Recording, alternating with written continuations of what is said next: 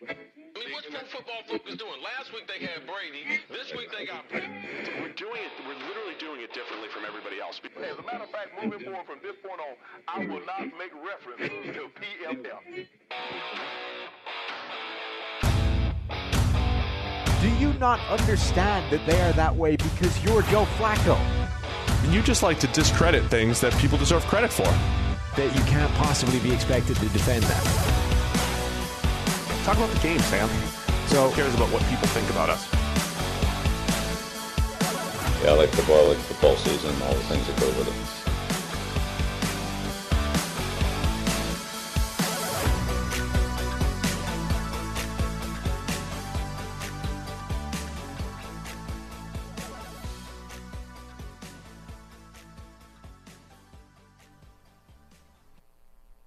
Welcome into the PFF NFL podcast. Steve Palazzolo here with Sam Monson, and that's right, we're here at our new time in the 7 a.m. hour, head to head with Good Morning Football, Sam, with our friends over there. Yeah, and that's why the curtains are drawn Curtains are drawn. That's why. That's exactly the only reason. early why. in the morning.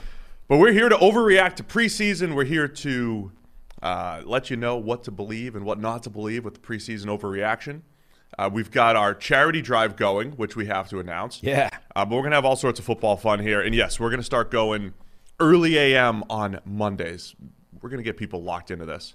So Okay. the uh, our overseas listeners, all of them, are going to love this live. And then we'll get the uh, the East Coast folks nice and early. Yeah, I don't know how early overseas it makes much difference. I mean, 7 a.m. is still noon over on the other side. That's what I mean. It's, it's, it's lunch break for them now. Oh, It'll be okay. great. Is That's what what I'm saying. I'm not saying it's early. It's it's conducive to their schedule, less Yeah. conducive to the United States. So yeah, before we get started, check out at PFF underscore Steve. We've got a uh, charity drive that's already it's already humming because It's already halfway. Bill's Mafia is in there. We are the the goal was two thousand dollars. You're already at one thousand and forty nine dollars. So far, it's just to see Steve wear a Josh Allen jersey and sign the apology form What do you mean so far? live That's on the podcast. That's what's happening. Well, I'm, somebody- gonna put on a Josh Allen jersey and I'm going to sign the apology form. yes For two thousand dollars, $2,000. the But Hope Center for Women down here in Kentucky. Well, somebody messaged me and said, "What would it take to get you to jump through a table?" And I tagged you in the tweet, and you said ten thousand dollars. So you know, in the spirit of uh, Kickstarter free or stretch goals, you know, when you you reach your funding goal, and then there's another one to get something else unlocked. If we get to ten grand, we're going to put you through a table. In addition Yeah, to wearing know. the Josh Allen jersey and signing the Uh, form. we'll see. Ten grand. you Yeah. So, you know, you can be up the ladder, sign the form with the Josh Allen jersey, and then go through the table. So after we get to 2K, how do we? We just wait. Well, we just keep, we it's going to take us a while to get it together anyway. So we just keep going and see how much money we raise. It stays open, it doesn't like lock up. Okay. So, you know, hashtag Bills Mafia. If you want to see a six foot 10, 200 and, Between 75 and 90. okay, Five. let's call it 85 to be safe. A 285 pound man launched through a table wearing a Josh Allen jersey. Start donating. And I'm going like, I would go. I, I wouldn't just fall. I would go, Macho Man, full elbow elbow drop here. Top turnbuckle, elbow fly. Yeah. Yeah. That, that's Through a wrestling buddy. like That's that. a lot of like. There's just a lot of force involved in that. I'm not gonna fall. Oh man, this is a bad idea. So yeah, we'll see. Anyway, go check it out at PFF underscore Steve. We've retweeted it a few times. Appreciate everybody who's already donated. Again, it all goes to uh, good causes. It's the third one that we've done. Uh, we took care of some uh, a men's recovery program. We had Make a Wish in Kentucky for the kids. This is a female, a women's uh, recovery program down in Kentucky. So it's all going to good stuff. And next up will be the animals. Then we'll have done the men, the kids, the women, and the animals. What's after that? Like machines, Skynet. Aliens. Donate to Terminator. Is that Oh, a there we thing? go. Yeah, definitely, definitely donate to Terminator. All right, today's show. If you're up early with us, come check it. We're, we appreciate you over on YouTube. But um, let's let's talk some preseason stuff. I think there, when it comes to preseason, obviously it's it's our first chance to see rookies play, new players emerge. I think there are some telling storylines coming out of the preseason, and then other ones to overreact to. How do you tell between the two? It depends on what I believe. Ah, there you go. Yeah. Depends on what I believe. Um, so, what do you want to do? You want to go through? let's go through the preseason performances that could maybe affect the NFL landscape, like actual things we're seeing that could affect it, and then maybe we'll do a little overreaction to all the other stuff. We'll kind of Okay. roll them in, figure it out. So you can you you come up with some stuff. I'll come up with some stuff that we're seeing, but I want to start with the Pittsburgh Steelers because that offense looks pretty legit. They look uh, Big Ben looked really crisp the other night. I know a lot of this we say, oh well, it's the Lions, it's the backups, it's the UPS drivers, and all that stuff. But Big Ben looked comfortable throwing the ball well. They the offense is using a lot more motion and play action. And then Pat Freiermuth had two touchdowns there, second round rookie tight end, who just looked really good. And the at the heart of this, the Steelers have legitimate playmakers. So if they if the offensive line isn't as bad as we thought, and or it's protected, they could be a very dangerous offense. Yeah, I mean, I think that second, the last part is huge. That if that Steelers offensive line isn't terrible, and at the moment it doesn't look terrible with the, all the caveats of preseason, then this offense is not going to be bad. And if the offense is not bad, the defense should still be very good. And all of a sudden, the Pittsburgh Steelers team that everybody has been writing eulogies for all the way through the offseason is actually good. Um, now, okay, they're good in a division that might have two other good teams. Um, so it's not like they're Super Bowl bound again, but the reports of their demise have been greatly exaggerated, and they can offset an awful lot of that with the things that we've seen so far in preseason all happening on a consistent basis. We did just get an email from uh, a listener, David Sanquist, uh, Steelers fan, and he tries to bring a reasonable.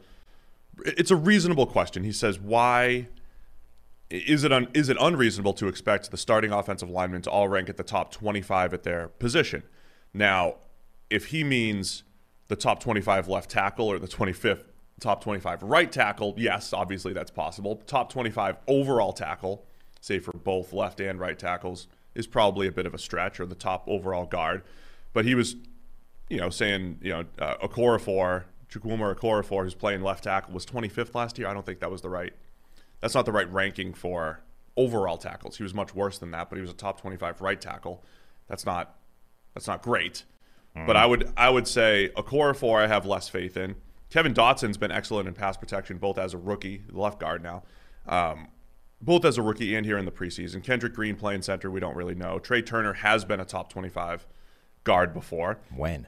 four years ago. Right. It was the most recent time. And then Zach Banner, I would actually say I probably have the most faith in Zach Banner, just because he's at least played well in a small sample size. And if we wanted to project that forward, there's a possibility there. So it still comes down to there's a lot of what ifs. And if you are thinking they're all going to be great or all going to be good, you're you're leaning on, you're on the positive side here. You're leaning on the positive side. But what I'm saying is Matt Canada can protect them if they do if they do keep offenses off balance and there's a ton of misdirection and all the things that they're doing, there's just less pressure on these guys and they don't have to be great. Yeah. They don't have to be great at all. But, the, I mean, the big question was can they be anything other than disastrous? And so far, they absolutely have been. Um, I don't have a ton of confidence in the tackles, but the interior actually looks okay. Um, and I would say that's actually a pretty big part. Like, depending on your scheme, you almost either want good bookends or good interior. I mean, obviously, you want a good five. Um, but I, I would say for Pittsburgh's scheme, having a good solid interior is possibly more important than having two good tackles. And you can hide the deficiencies in the tackles a little bit with all the stuff that they're doing.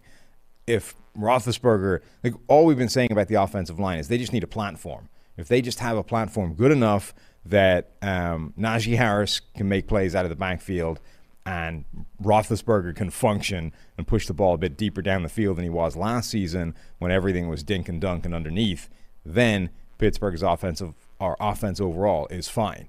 At least so far, they've had that, and Roethlisberger has been able to push the ball down the field, has been able to attack and make big plays, and you know the the passes to Freiermuth were kind of examples of that, where he had a bit of time, was able to put the ball down the field, even come up with one of the patented Roethlisberger, you know, uber double clutch pump fakes that faked everybody, including the cameraman.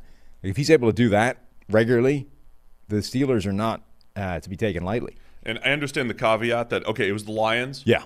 It was in a dome. You don't be in the dome, the pass game, and all that stuff. All those, all those do apply. But in the preseason, you're looking for whatever changes you made in the offseason to show up in positive light. So I will just say, to this point, the change at offensive coordinator has shown up in a positive light, I would say, for the Steelers. Plus, you had Freiermuth make those two big plays. You had Najee Harris take. Uh, it looks like when he's when he catches the ball, it's a lot of checkdowns, right? He's going to be the outlet, and he's doing something with it. He took just a simple check down, ran up the sideline. I mean, it was terrible defense by the Lions, but Najee ran up the sideline for over 40 yards on a check down. That type of explosiveness compared with paired with Chase Claypool and Diontae Johnson and Juju, Freiermuth, Ebron. I mean, that could be dangerous. Yeah, and I, I think. Um, what was I going to say? I don't know. I can keep talking though. Yeah, go for it. By the way, the Steelers' offensive line last year. Let's not forget. Now it was it was a dink and dunk. It was a short passing offense. They did have the number four pass blocking grade in the NFL. They were not a disaster last year from a pass game standpoint, but what Steelers fans remember, what Steelers ownership and front office remembers, is the number 31 run blocking grade. Yeah. So them replicating last year's pass blocking grade is actually going to be difficult. Losing Alejandro Villanueva and David DeCastro and even Maurkice Pouncey, I mean, that's going in Matt Feiler. That's going to be difficult. They should be better from a run blocking standpoint, almost by default, because it's tough to rank 31st again. Right. I think critically, the, the point with the the fact that it's only preseason, it's only against the Lions and all this kind of stuff, is that like preseason is never success in the preseason is never a guarantee of success in the regular season. In my eyes, though, the critical thing is you avoided like failure in the preseason. If we'd been looking at this and the Steelers' offensive line had been a train wreck so far, and they weren't really even functional against the Lions and, and the various caveats involved, and we were saying, uh oh, like this is a problem. Like if you can't get it done in the preseason, we've got real issues. The fact that they have been doesn't mean that they will in the regular season when everyone shows up with the starters and the real uh, pass rush and all this kind of stuff. Like that might prove to be a bridge too far, and suddenly all the flaws that we've been highlighting in the offseason are still there they're just not big enough to show up against weakened defenses and schemes in the first couple of preseason games. So it doesn't mean that it's going to shine through in the regular season, but it, I think it's at least they've shown that it hasn't been a failure already. All right, I was corrected and I was wrong. It was in Pittsburgh. It wasn't in a dome, so forget it. Yeah. Forget the Well forget the dome. All right, so Steelers going to the Super Bowl. We're not overreacting here at all. We're just telling you what we're seeing. Steelers offense looks legit. Okay. They're going to the Super Bowl. Wow. Uh, do you want to go over? I've got a list of like things that are overreactions and things that are legitimately stories. Let's start through the legitimate things, and then we can go to the overreactions. Okay, the Broncos look really good. Yeah. and the offense looks really good as far as like KJ Hamler and Jerry Jeudy when they're on the field look and feel fast and dangerous. This isn't a story, but it's just you're seeing it. Uh, Hamler was inconsistent last year. Jeudy had inconsistent hands. Uh, you know, Jeudy, they've both created big plays already. Uh, Jeudy had a nice dig route that he just you know ran away from the defense. I I thought it was I thought it was the best pass I've seen Teddy Bridgewater throw in a long time from a pure velocity standpoint. I thought boom, stepped up, put it on him. Broncos are looking incredible through two preseason games. Does this mean anything? Is this what we expect? I mean, they have a very good roster. Patrick Surtain looks like he could be the best rookie out of any uh, from any position. It's not surprising, but I think it probably it's probably more towards the extreme than maybe that it's at one it's at an extreme of where their range of outcomes was always going to be. Like we've been saying all the way through the offseason that this is it's a Super Bowl caliber roster if they got Aaron Rodgers, right? Now they didn't get Aaron Rodgers. So the question is, well, without Aaron Rodgers, how good is the roster? Is it still a Super Bowl caliber roster waiting for like just viable quarterback play, or do you actually need somebody as good as Aaron Rodgers to transform it into that kind of team? I think what we're seeing is that this is like genuinely one of the better rosters in the NFL. They just don't have the quarterback. But the receiving group that we've been talking up all offseason isn't just ready for an elite quarterback like Rodgers. It might actually be good enough that you just need okay quarterback play.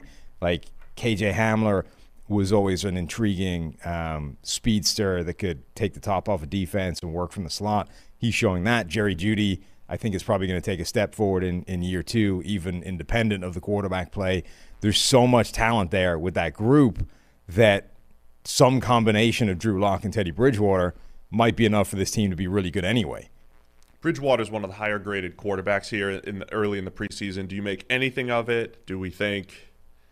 Well, I think Do you have so- any leanings as far as where you would go now, or have you, have you, have you changed your tune at all? Bridgewater versus Lock? it comes down so now the, this question is the same it's like now given what we're seeing from the offense overall does that change where you go with the quarterback I've I've been back and forth on it because I think Drew Lock's volatility, yet aggressiveness. Are you telling them to stop? Yeah. around? Thank you.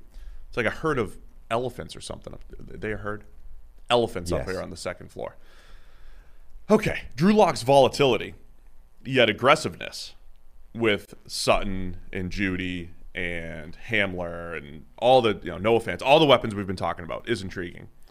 Teddy Bridgewater, um, I did see one person point out, and I, I don't want to overreact to one person, but somebody was like, "Hey, Teddy, when you say Teddy Bridgewater wasn't great last year, we're talking about the great. We're talking about PFF grade, throw for throw." Because somebody else was like, "Oh, it's his career year, 92 passer rating, and all this stuff." Yeah, I mean, yeah the he had- stats were fine but the, he was not he had the number 31 grade last year, uh, right by Alex Smith and Nick Foles, just above Drew Lock, just above Tua and Carson Wentz. I also saw a hilarious Tua statement, but we could we could talk about that in a minute.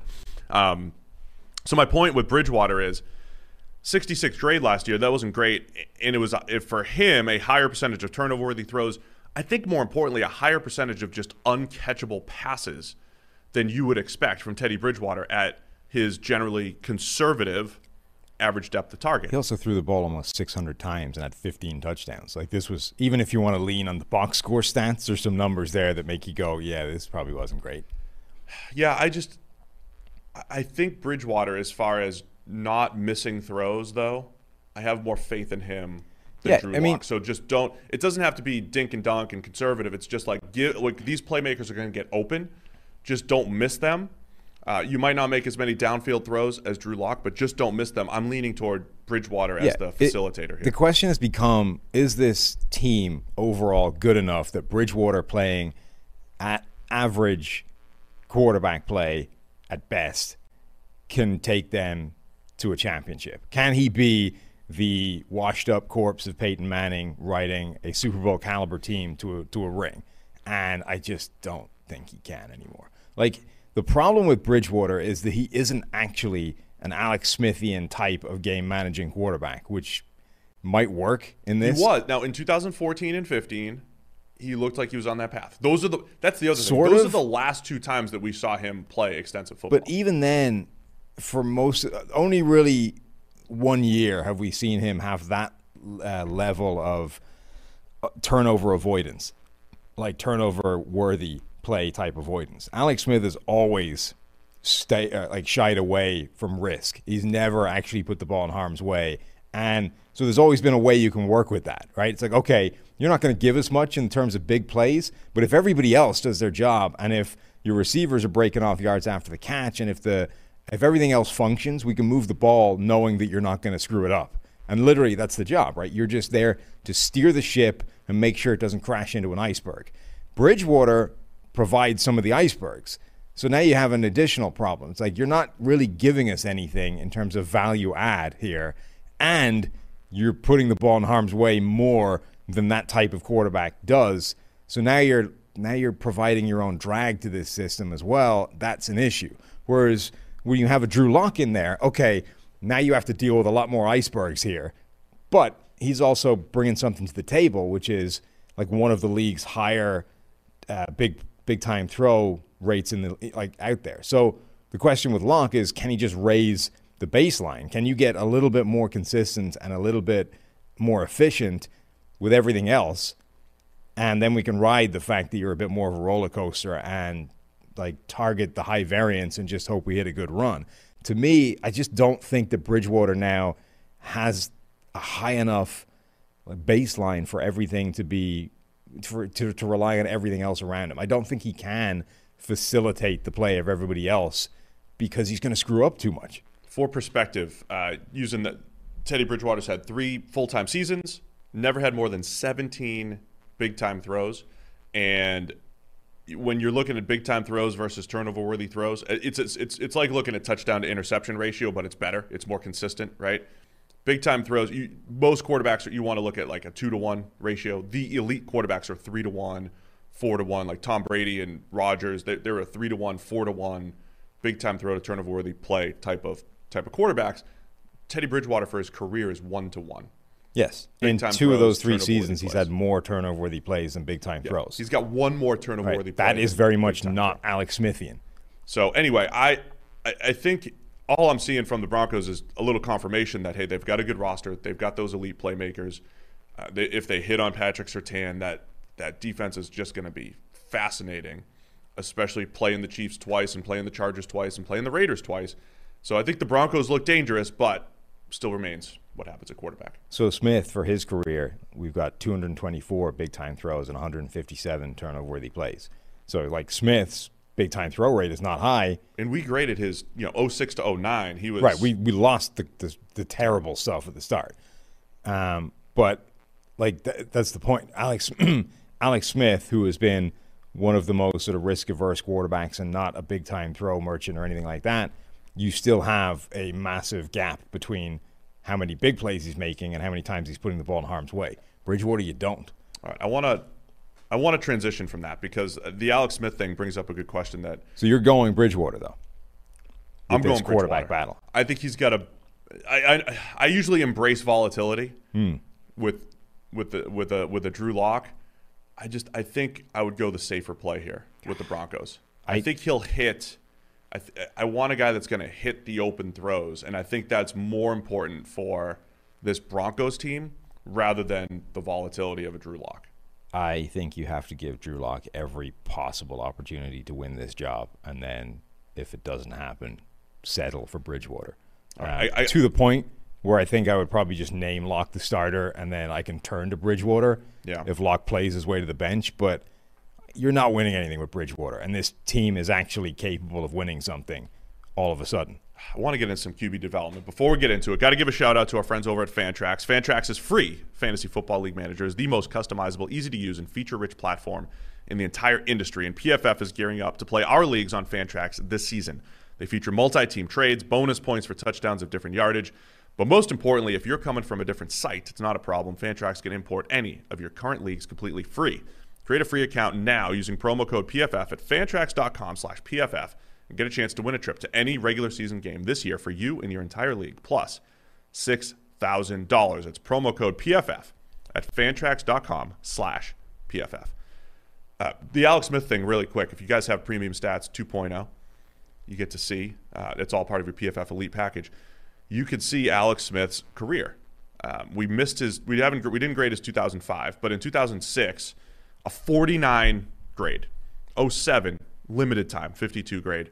09 he starts to get better. He's 71 grade, but even in 2010, 60 grade. So four years into Alex Smith's career, if we were podcasting in 2011, we would be like, dude, why would you ever want to start Alex Smith? He's got one good season out of four. It wasn't even that great. But he ended up becoming a pretty viable starter starting in 2011 uh, under Jim Harbaugh and then carried it over into Kansas City. Again, not, uh, not great, but he had a good career. Mitch Trubisky looked pretty good for the Bills this past weekend against against the Bears. A little Mitch Trubisky revenge game. Um, so speaking generally here, as much as we like to, you look, you've got you've got such a condescending smirk, a condescending smirk anytime Mitch Trubisky's name is mentioned. I'm just you are you you're invoking Alex Smith to rescue the career of Mitch Trubisky. No, no, no. I'm speaking generally here. Are we? We always talk about like we mentioned before the year. If two is not good, just move on. Just get just get rid of him. Just get on to the next guy. Mm-hmm. Are we um, going to? Are we missing out on some QB development because of the new world we live in, where Yeah, we only want to give two years instead of four? By the way, somebody asked uh, somebody asked us for the love of God get cough buttons. We had cough buttons. The ones that we had apparently started creating stop coughing? feedback into the system. Am I coughing? so they've been removed from the loop, but it has been it's been escalated to uh, to the appropriate powers. Maybe new cough buttons will be arriving. Yeah. and we'll be able Hopefully to ones that do well and don't create the buzz. right, and we'll be able to cough in Yeah. silence again. Just a, Creeping, just a little bit of creeping back to an average here on the PFF just a note, podcast. just a production note for everybody. Um, yeah, look, I I would point out though that the game like the game has changed since Alex Smith came into it back in 2005. So Agreed. constant like everyone this is always a problem with this sort of like hey how what's the best way of developing quarterbacks or how what is the approach that everybody should take to quarterbacks should they start should they sit and you always invoke these guys and you're going back like 20 years to do it yeah but like that it, it's irrelevant like how the league was back when like Rich Gannon showed up for this twilight of his career and suddenly was an MVP candidate in, in Oakland it just it doesn't connect in any way, shape, or form to today's NFL. It's different. Everything is, and this is why the, this the logic people use of like, oh, the no team that's done whatever has ever won a Super Bowl. Like, yeah, but like the game ten years ago is almost completely different to how it was now, which means your Super Bowl sample size is one of ten maximum, which I mean, is there's only been meaningless. 55 Super Bowl Right. winners anyway. Even if you were taking them all as equal, like the the first Super Bowl back with Lombardi's Packers is equally applicable to the one that just got played between Tampa Bay and Kansas City. It's silly. So, yeah, like Alex Smith, Alex Smith in today's NFL, if he started the way he did, would probably not make it to where he made it. Like they would just get rid of him. He would be gone. He would be Josh Rosen. Why is it different? Is it because of Because we've seen this like CBA? Is no, because we've seen this extended run of yeah cheaper quarterbacks that either get it or don't immediately right out of the gate, and it's not as financially crippling to go whoops we screwed up the number one overall pick, and now we have like a sixty million dollar contract saddled to a guy that sucks. You just go okay. We kind of blew this. We've given him a couple of years to, to work its way out. It hasn't worked out. And now we have a shot at Kyler Murray or whatever it is the next year. Let's roll. So it's just easier to move on from your mistake that it used to be 15 years ago when Alex Smith was the number one overall pick. If that happened now, or if it's Trubisky, like the Bears have moved on. Okay, you sort of play out the first contract, but once it's clear that's done, he's not going somewhere else to be a starter. He's a backup until until circumstance gives him an opportunity to show otherwise. That's how it works. So yeah, you're probably losing some guys that over the course of five, six years develop into a, a starter. But that's the way of the world now because in order to get the guys that hit the ground running out of nowhere, the Dak Prescott's, the Russell Wilsons of the world, you have to lose some of these guys that get endless opportunities because at one point they were the number one overall pick. Yeah, I mean, to be clear, it's not like Trubisky's never been good statistically. Remember, he had his 2018 season, 95 passer rating. The Bears won a ton of games, but by our numbers, extremely consistent, despite his stats moving up and down. Trubisky, 63, 64, 63 PFF grades. I just thought he looked really, he just, he looked a little different on Saturday for, you know, 25 dropbacks or whatever it was, but he looked a little different. And it did get me wondering about Brian Daboll being the offensive coordinator there, what he did with Josh Allen. Can he, yeah, I would say from a Bill standpoint, it's worth getting a Trubisky in the building who clearly Sure. had first round talent and I mean, you know, see if he could be a reclamation project. And the very, very early returns are like, all right, maybe they hit on something here. even if he can't be, like as he said, Trubisky won a lot of games in Chicago. Like he may have never played well, but the level of him not playing well is good enough for a good team to win games. So if he's your backup, Yeah, yeah. I mean, he's like he's one of the better backup. backups in the NFL and one of the more difficult to actually defend. If you end up turning to Trubisky for a couple of games, you're not in bad shape. Like you could win those games just because Trubisky has enough in him to make some plays and the rest of the team is presumably pretty good. You could be fine. Like it turning to turning to Trubisky as a backup is not the same as turning, you know, to Ben DiNucci as a backup. Like if you if you're turning to DiNucci, you're writing that game off. It's done. Nobody in the building believes you were winning that game.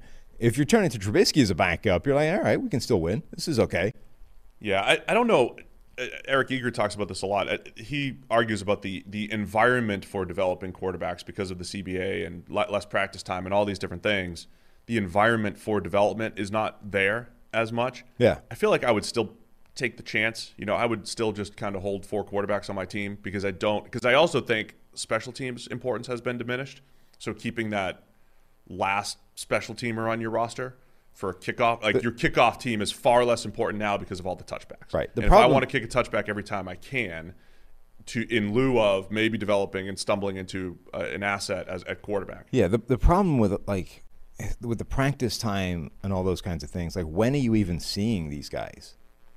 You're not a ton. Yeah, you just occasionally. I mean, all you're doing is seeing them in like very limited, um, just like drills. You're not even seeing them play. Like you're not even seeing them get real practice reps. You're just seeing them throw against air without most of a team either side. That's why I think preseason's important to get to well, get it's that game it's important because it's the only thing you get to see them with, but it's not important in terms of meaning anything. This is the issue: is that I think there But isn't. they're but they're reps. There's there's probably for some if these guys are going to develop, there's probably some sort of tipping point as far as a thousand dropbacks, fifteen hundred dropbacks, whatever it is, where they could Right, but that's like ten strides. years worth of preseason I know, games. I know, Like, I The problem is you're just never reaching that stage of getting to know anything for these guys.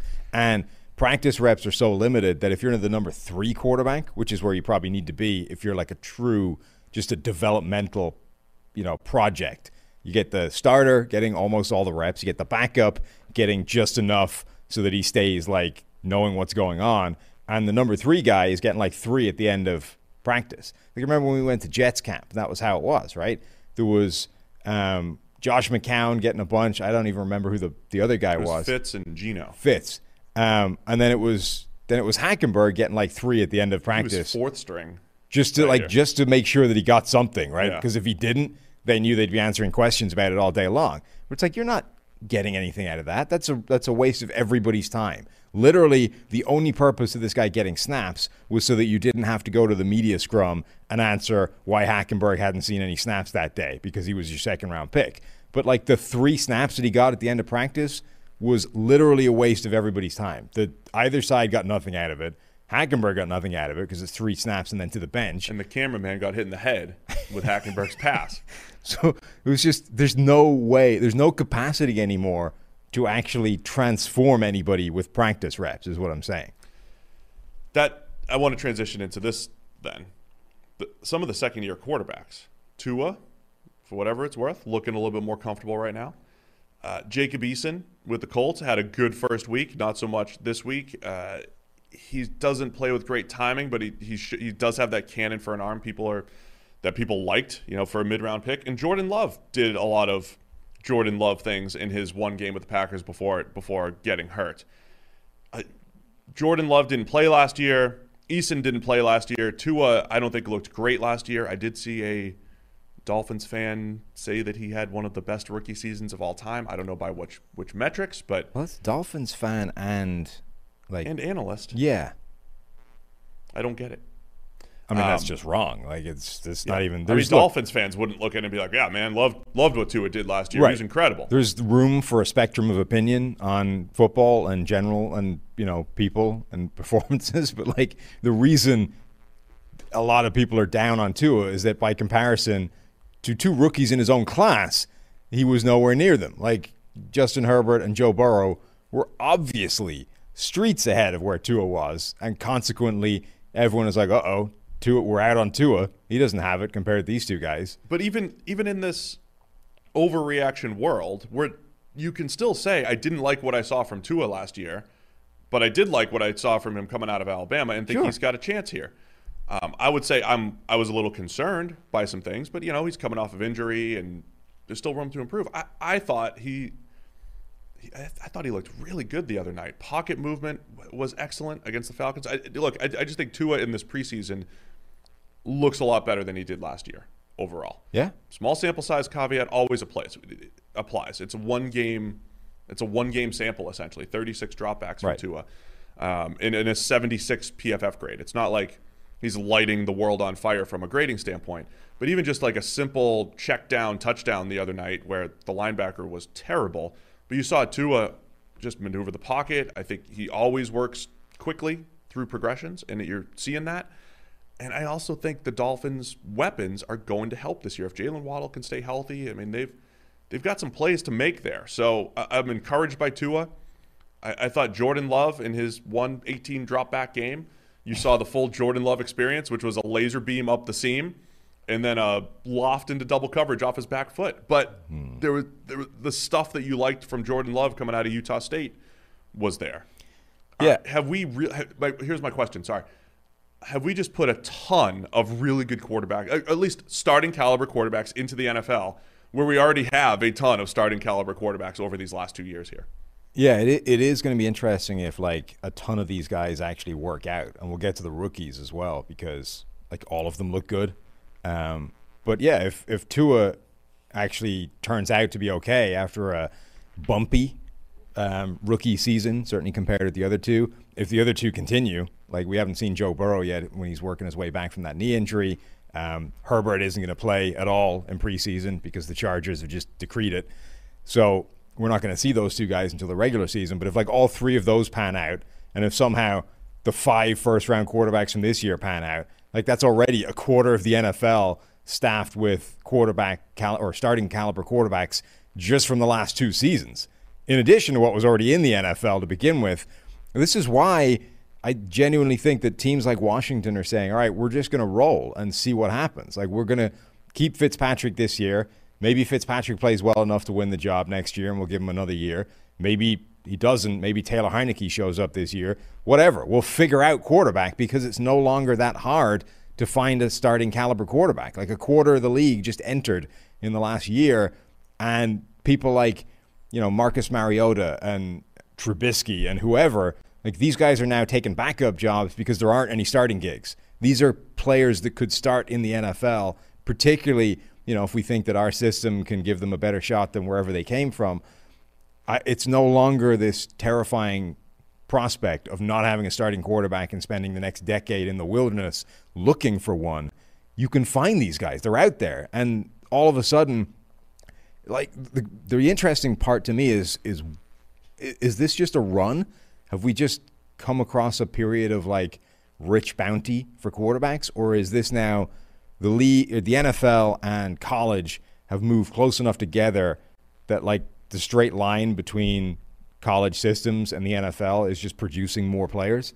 I think that's a big part of it. I, I think it's I think it's college NFL merging together. Because remember, don't- it used to be like we used to be terrified of oh the spread in college is about to Yeah. ruin. There's going to be no good quarterbacks for the next 25 years. Oh no, this quarterback's never taken a snap under center. How's he gonna change, you know, transition to the NFL? So yeah, I, I think it's a big part of college and NFL merging. I think it's NFL passing rules, right? It's it is just easier for quarterbacks. Um, so so here's the thing: if if over the last two years we just brought in Burrow, Herbert, and Tua, and maybe Jordan Love is starting caliber. That's four guys. This this year, there's five first rounders, and they do all look pretty good. They all look like they're at least going to be players. I, you know, they're at different levels, I think, of their development or whatever. But from Trevor Lawrence, Zach Wilson, Mac Jones, Justin Fields, and Trey Lance, they're all starting caliber for sure, right? And when I use starting caliber, I'm not saying these guys are the people you want to you know, give $100 million to or give 40 million a year. I'm just saying they are starting caliber. You're not embarrassed by putting them out there. You mentioned Ben DiNucci. You don't feel very good Right. about Ben DiNucci. None of these guys are Ben there. DiNucci. Yes, I mean you can say that already. And you mentioned Mariota and Trubisky. Like Case Keenum is a fringe. Like you've got high end backups like a Case Keenum. I think Jacoby Brissett is a high end backup. But I think Marcus Mariota is still a guy that is a starter. I think Jameis Winston and Taysom Hill are starting caliber quarterbacks. We'll see tonight. Hmm. The battle there. I, you threw them both in there. Wow. Both starting. They're both capable of winning games as a starter. right? They're starting. They they could they could start. They're starting caliber quarterbacks. There's about 40 of those guys now. So is the league, which is fascinating, right? Which is like double the number that there used to be, not going back that far. Yeah, that's what I mean. So does this make it all the more important if you're a team? Which, by the way, reversing back to the Alex Smith thing, like that's another reason. Like Alex Smith hung on for as long as he did, in part because there were 20 guys. Yeah, because he was he was an attractive option. Right, that's he what I'm had saying. One, he had his one good year in 2011, and then carried it into 2012. He lost his job to Colin Kaepernick, and all of a sudden it's like, man, the 49ers have a plethora. You know, there were 10 to 12 teams out there with no answer at quarterback at all um, who were trotting out variants of Ben DiNucci to whom Alex Smith was attractive. yes. Whereas now there aren't. Those teams don't exist. So the like the Alex Smiths of the world, the guy like the Trubisky's of the world, the guys that swung and missed on that first deal, they're not walking into the next starting job because you can find another one. because at that time in 2010 Tebow was a first rounder, obviously never became a starter. In 2011, it was Blaine Gabbert and Jake Locker and Christian Ponder.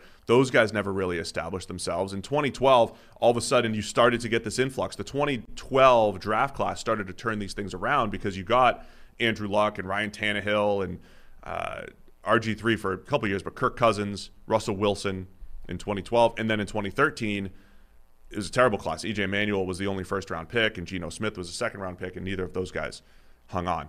But since that point, the NFL has been at least putting starting caliber quarterbacks in there. So I guess my point is does this make it even more important to get a high end quarterback? Because the goal isn't to just get a guy that you like. And this is what makes the the Andy Dalton thing interesting in Chicago, right? Like Andy Dalton's one of those guys. He's a starting caliber quarterback but you would never you don't want to search far and wide for an Andy Dalton for just a starter. You want to search far and wide for a guy that can be top 8 or top 10 year after year and Yeah, give you an edge, not just a starter. it's changed the calculation. Like before, the the line that everybody wanted to cross was the line between not having a starting quarterback and having a starting quarterback, so that you didn't have to play, you know, whoever Jamarcus Russell, Tyler Thigpen. Like you go back to like 08, these are some of the quarterbacks that were starting that year. Jamarcus Russell still with Oakland, um, Gus Frerotte, Kyle Orton, uh, Matt Cassel. That was the year with with Brady out. Obviously Tyler Thigpen. Uh, Jason Campbell was still being trotted out. Trent Edwards, when one like a year that wasn't actually catastrophic. Which year is this? 11? Uh, 08. Oh wait. Um, like these are some of the quarterbacks that are playing that year. Like the, you no longer just have to get over the line of having some kind of viable quarterback because if you look at some of the backups that year, now you get into like terrifying areas um, of you know uh, Marques Tuiasosopo was getting snaps if your starter went down. So like you're no longer in that world. You don't have to worry about that anymore. So now the line changes, which is we're going to have a starting caliber quarterback almost regardless of what we do. Where does it move the needle? Like where where is the line between any of these guys and something better? And that becomes like can I get a guy who transforms everything else around him? Can I get a guy who takes what we have and elevates it to something different? And that is that it's the the Matt Ryan inflection point. What you're shooting for is the the first guy above Matt Ryan in this pantheon of quarterbacks. I don't we're going to get a viable quarterback. Doesn't matter who we put out there. What I'm shooting for is the guy better than Matt Ryan who's capable of elevating everybody. Yeah, I think the bottom line is it's always been important to have a quarterback and the best quarterback always always gave you an advantage. All I would say is don't sleep on the fact that that's still true. Don't get blinded by the fact that you could find just anybody. Or the other super advantage is from a play calling standpoint. If you do have a great offensive mind, because you can find so many starting caliber quarterbacks, you can elevate them with a great play caller and a great situation. So if you are a team like Washington or whatever, and you don't have a chance at the top guy, and you get a bridge quarterback like Ryan Fitzpatrick, the way you're going to elevate him is by flooding him with playmakers, great play calling, which is easier said than done. You don't just like, hey, call good plays. Just saying the advantage in the NFL now is still the quarterback, but also the play caller because he will separate you from all the other somewhat similarly tiered, tiered quarterbacks. And it also means that you can be more aggressive in terms of just changing them and seeing if this next guy is a better fit within your environment in terms of playmakers and the coaching and just whatever it is you're doing. That's still scary though. It's scary, but teams are becoming a lot more willing to do it. And like so there was I, I would say for a, a definite period of their careers, like um, Marcus Mariota and Ryan Tannehill are very similar players in terms of just baseline play. But clearly, one of them is a much better fit within that environment in Tennessee than the other one was. Um, Mariota played his way to the bench. You threw in Tannehill. All of a sudden, Tannehill's playing at this 90 plus PFF grade level. He's the guy with the connection to A.J. Brown um, that's able to execute this offense flawlessly. And Tannehill's definitely being elevated by the system, but in a way that Mariota wasn't being. Right. So, and I think teams are being more, our teams are more willing now to mess with that. And as long as you haven't saddled yourself with a Kirk Cousins contract where you can't, you're much more uh, interested in, interested in exploring the possibility of what happens if we just change one average starter for another one. Like does that actually does the sum of the parts become better than just the standard baseline for each guy? Because the new guy will have a better connection with this wide receiver who's our number one, or just execute this system a little bit better, even if like in a vacuum they're both you know 75 PFF grade players. Like I think teams are becoming much more willing now to embrace the idea of just changing a quarterback that isn't above the Matt Ryan inflection point. And so again, like a team like Washington, it's a lot less scary to just start cycling through these guys in the hope that A, you find a guy, you find Tannehill again, right? You find a guy who's who just suddenly becomes much better than he had been in the past, or B, that you just don't have to put the investment in and you can just keep going one to one to one to one until like five years down the line, you somehow back into a position to get a guy that's the future. What's the once the rookies take over in New England and in San Francisco? Cam Newton is out there potentially. Right. Jimmy Garoppolo's out there potentially. I mean, it is it is flooded with guys that you're. I'm not saying you're going to win 15 games with them, but you can win games with a lot of quarterbacks. And it's only a matter now. of time before the Vikings do unsaddle themselves from Kirk Cousins' contract and he becomes an option for somebody.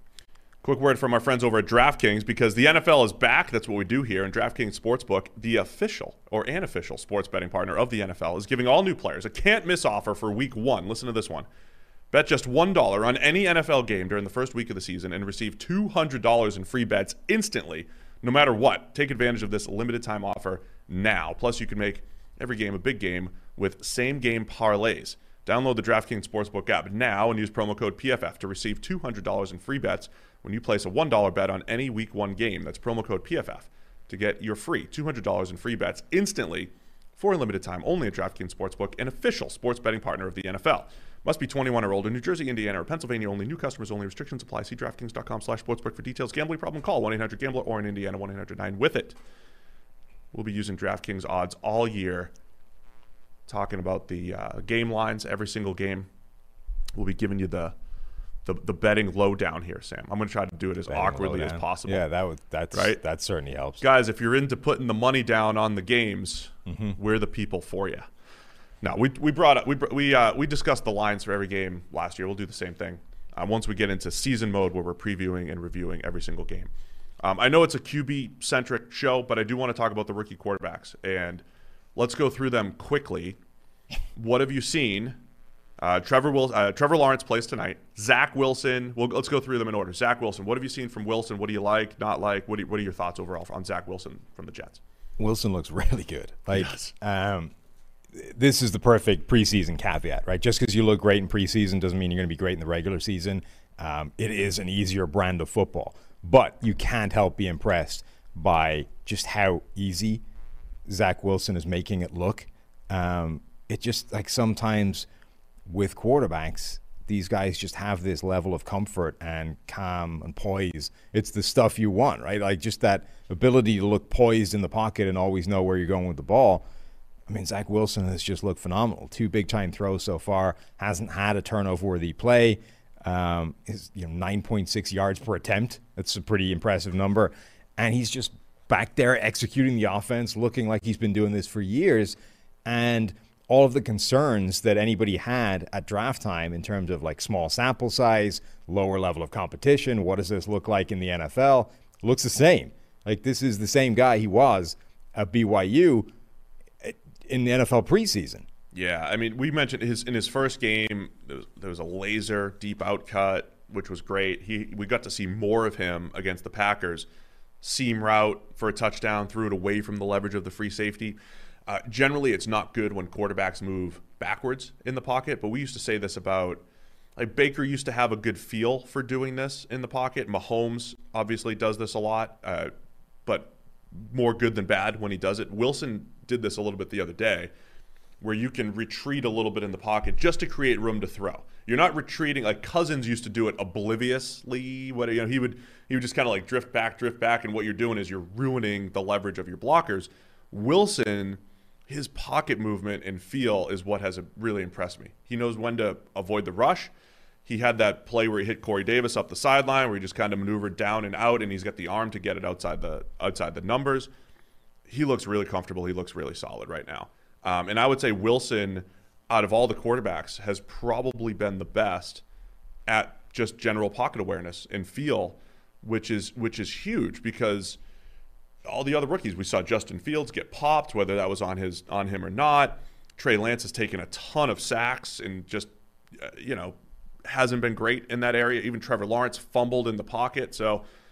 I love what I'm seeing from Zach Wilson so far. Yeah, it looks spectacular. I mean, again, it doesn't mean it will once the real bullets start flying, but like so far, he looks incredible. And just if you're the, if you're a Jets fan and you just had to like struggle through the last period of Sam Darnold for multiple years, the occasional flash and nothing else, like this is night and day. This just looks different.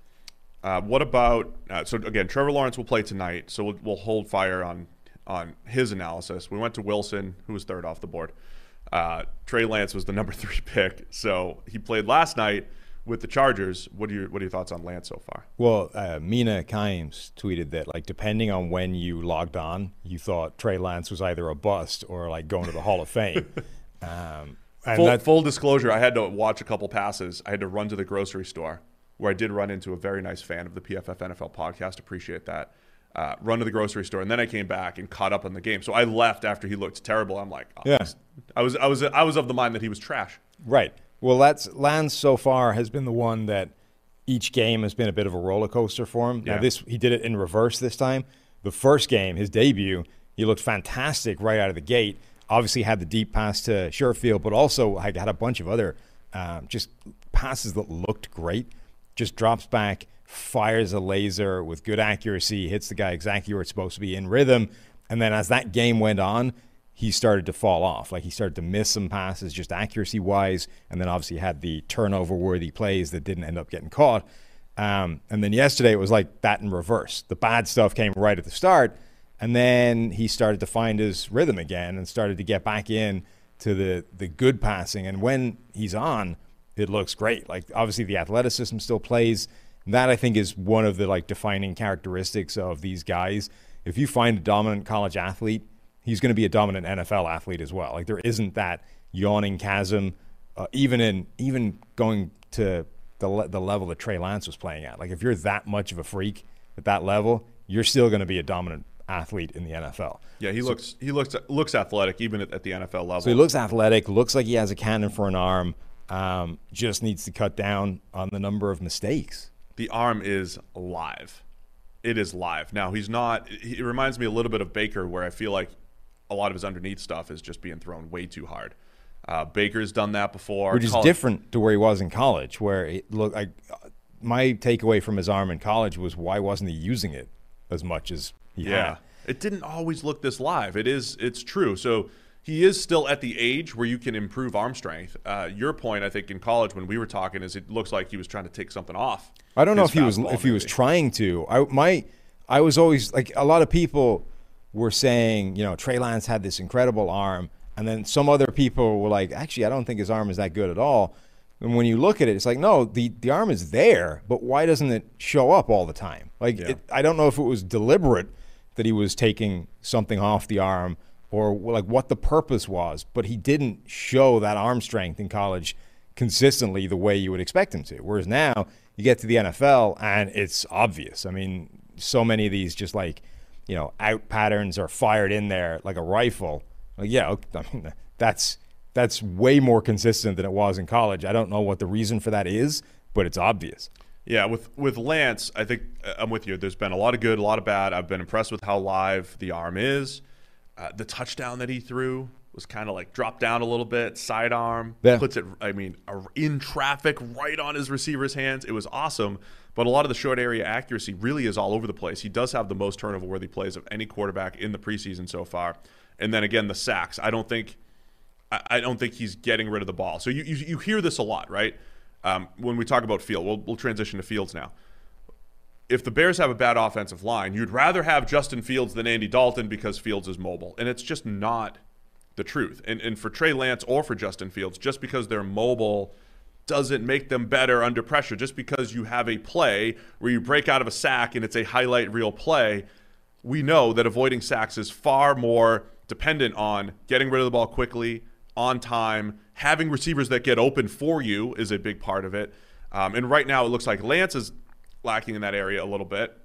And then I think with Fields, for whatever happened with that play where he got popped, blindsided from, you know, the open side because you blindsides both sides. Uh, blindsided either the running back blew the protection or Justin Fields blew the protection or they just or Justin Fields didn't get them into the right protection, whatever it was. Um, there are some questions about what Fields is going to do behind a poor Bears offensive line. it, it ignores a pretty large um, aspect of all this, which is yes, if you have an athletic quarterback, when you put him under pressure, he will make some of those plays into something more impressive. He will take off and he'll scramble for 30 yards every now and again. But how much is putting a guy, and these aren't like the athletic quarterback isn't always the guy with, you know, bad pocket presence and bad play under, like, it's not mutually, it's, it's not always set that way. Oh, Andy Dalton does. Andy, re- sorry to interrupt, but Andy Dalton, the thing that I think has been holding him back through the years is pocket presence and feel. Right. Like when Heath gets the ball out on time, pretty good velocity and accuracy and all that stuff.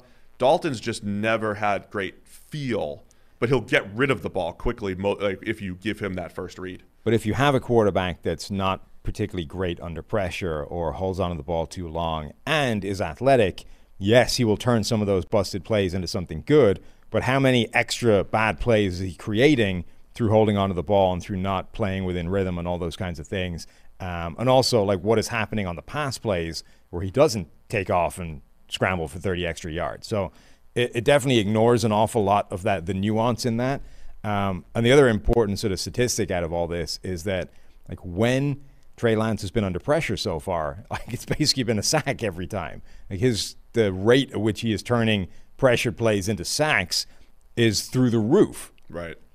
So, what are your thoughts on Fields? Because I thought I thought again on Saturday, he had a lot of those just misses. I, I thought honestly Fields' best throw. He throws a seam route to uh, Jesse James, and everybody's like, "Oh, if, if you threw it to Jimmy Graham, it's a touchdown." And it's like, eh, kind of true. Jesse James barely got off the ground, and it was a it was actually very similar to Big Ben's touchdown to Pat Freiermuth. Yeah. And kind of similar to Zach Wilson's touchdown, seam route. I think he missed up and away from jump. coverage.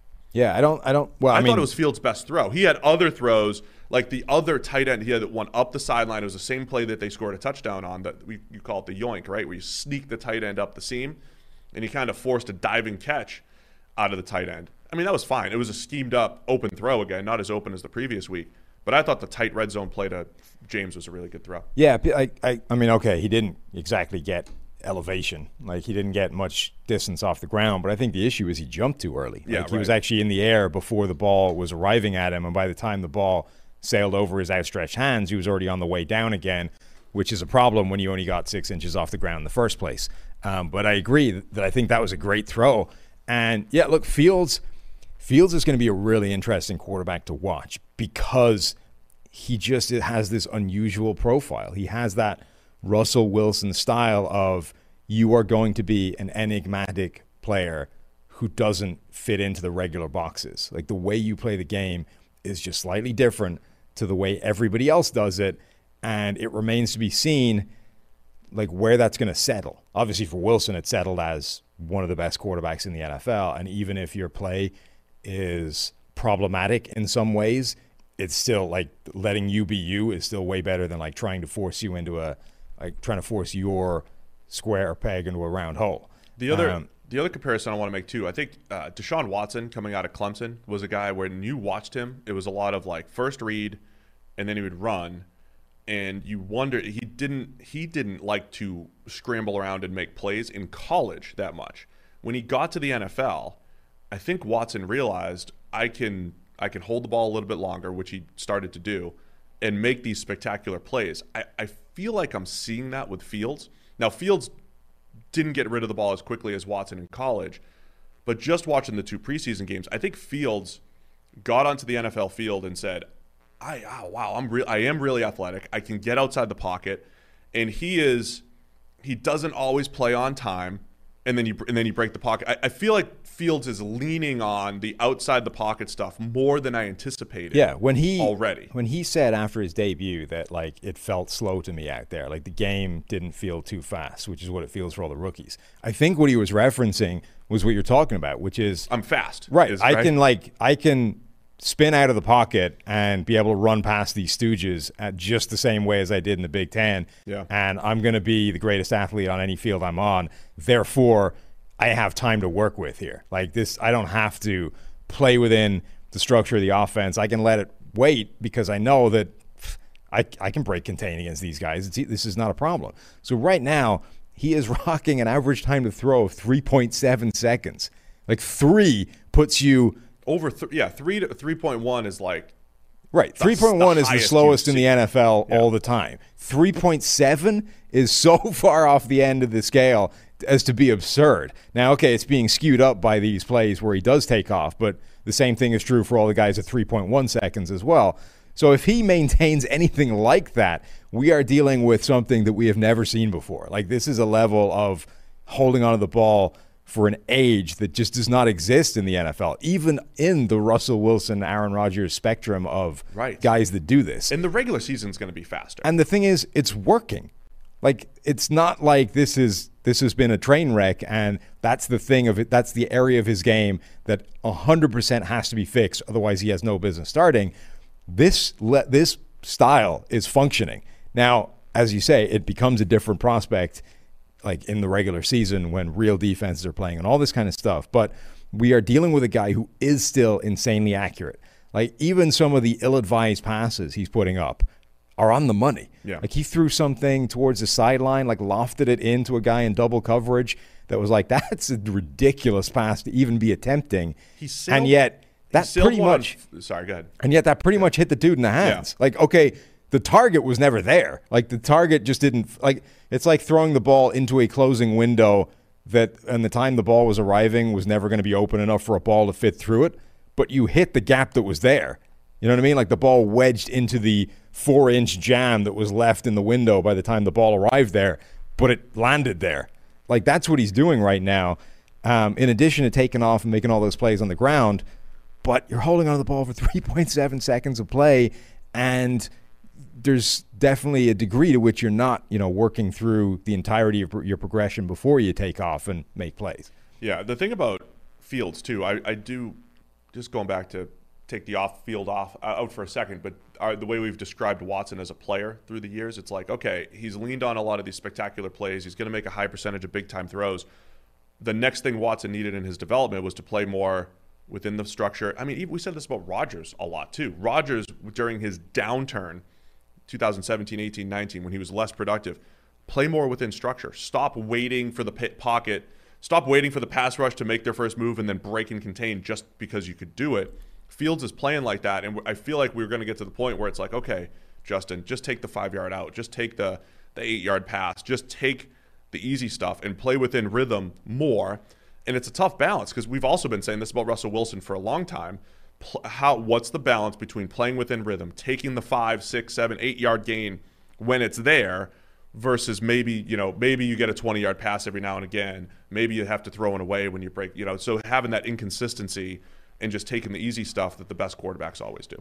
Yeah, it, it's obviously not as simple as this, but forget pressuring a quarterback. If you even get the quarterback to move you, as a defense, you win, right? So that every quarterback in the NFL, their numbers get worse if they've just moved from their dropback spot. Essentially, if you play within rhythm, you're better than if you don't. So if you have a quarterback who skews towards not playing within rhythm, overall, it's generally not a good thing. Now, some of the, this is the, the problem. where- but the highlight reel right. is in our Well, head. not just the highlight reel, Bad. but the tricky part is some of the best quarterbacks in the NFL, like their their calling card, the thing they're best at is not playing within rhythm. So Patrick Mahomes, Aaron Rodgers, Russell Wilson, Deshaun Watson, like this, uh, Josh Allen, like some of the best quarterbacks in the NFL right now are the guys that play the most outside of rhythm. But the balance is the more you do that, the worse overall you're going to be. So it's this very difficult thing where you have to figure out where that tipping point is. How much do you just take the reins off and say you're Aaron Rodgers or Patrick Mahomes or Russell Wilson, go go do what you do. Just go nuts. You've got a good feel for this.